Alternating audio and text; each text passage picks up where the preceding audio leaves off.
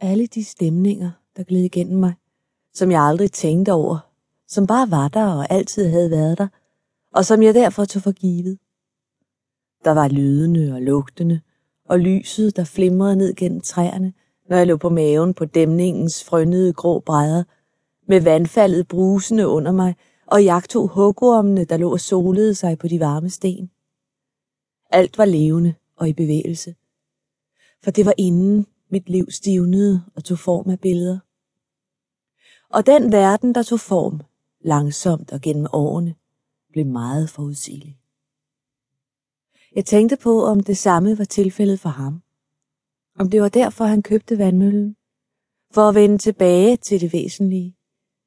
Selv sagde han, at han købte stedet på grund af dets skønhed. På grund af åen og vandfaldet, og møllen og savværket med det store forfaldne møllehjul. Han havde fortalt os om stedet, beskrevet bygningerne og skoven, duften af fyrtræer, disen over dammen om morgenen, indtil vi længtes lige så meget efter stedet som han. Men da vi sad i bilen med alt, hvad vi ejede, komprimeret ned til det allermest nødvendige, blev jeg alligevel betænkelig. Jamen, hvor skal vi bo, hvis der ikke er noget hus? Hvem siger, der ikke er noget hus, Phønix? Det siger Hanna. Hun sagde, at stuehuset var brændt ned. Jeg så over på min mor, for at hun skulle bekræfte mit udsagn. Der er et lille hus. Det oprindelige stuehus, som vi boede i, før man byggede det nye. Det, der brændte? Hun så over på mig og smilede. Er vi der ikke snart, spurgte Nefer. Hun sad og stirrede stift ud gennem forruden med en pose i hænderne, men selv når hun brækkede sig, kom der ikke mere op. Vi havde fået at vide, at hun ville vokse fra sin køresyge, men nu var hun 10 år og var ikke vokset fra det endnu. Det var ikke så længe, sagde min far. Vi er der næsten. Jeg så ud gennem forruden, men syntes, at landskabet så ud, som det hele tiden havde gjort. Samme snoede grusveje, samme endeløse skovstrækninger med graner på begge sider. Vi havde rullet vinduerne ned, men stanken af bræk hang ved, selvom vi havde vasket døren og betrækket af så godt vi kunne. Han havde lovet, at jeg måtte køre bilen det sidste stykke.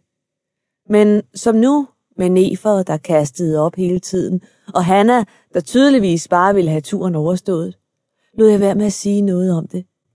Men jeg havde tænkt mig at holde ham fast på sit løfte senere. Da vi nærmede os, satte han farten ned, og på broen over åen holdt han stille. Vi stirrede på vandmøllen og savværket, der lå på hver sin side af åen med den store stensatte dæmning mellem sig, og på vandet, der strømmede ned gennem sluserne og ud i åen. Det var tydeligt, at han havde glædet sig til dette øjeblik, til at vise os udsigten. Men vi havde siddet i en bil hele dagen, klemt sammen i førerhuset, og det eneste, vi tænkte på, var at komme ud. Kør nu bare videre, sagde Hanna, og min far trillede brandbilen videre og parkerede den i de meterhøje brandnælder i indkørslen på den anden side af åen. Vi tumlede ud og indåndede grådigt den friske luft. Man kunne lugte vandet og skoven. Vi kunne se en stribe udbygninger i forskellige stadier af forfald, men ingen af dem lignede noget, man kunne bo i. Lidt væk lå brandtomten, sort og afsveden, dækket af knuste teglsten og glasskår, samt noget, der måske havde været isolering, hvor igen der voksede små birketræer. Det skulle have været et helt utroligt smukt hus, sagde min far. Hvorfor brændte det, spurgte jeg. Var det, fordi lynet slog ned i det? Nej, du skal ikke være så bange for lyn.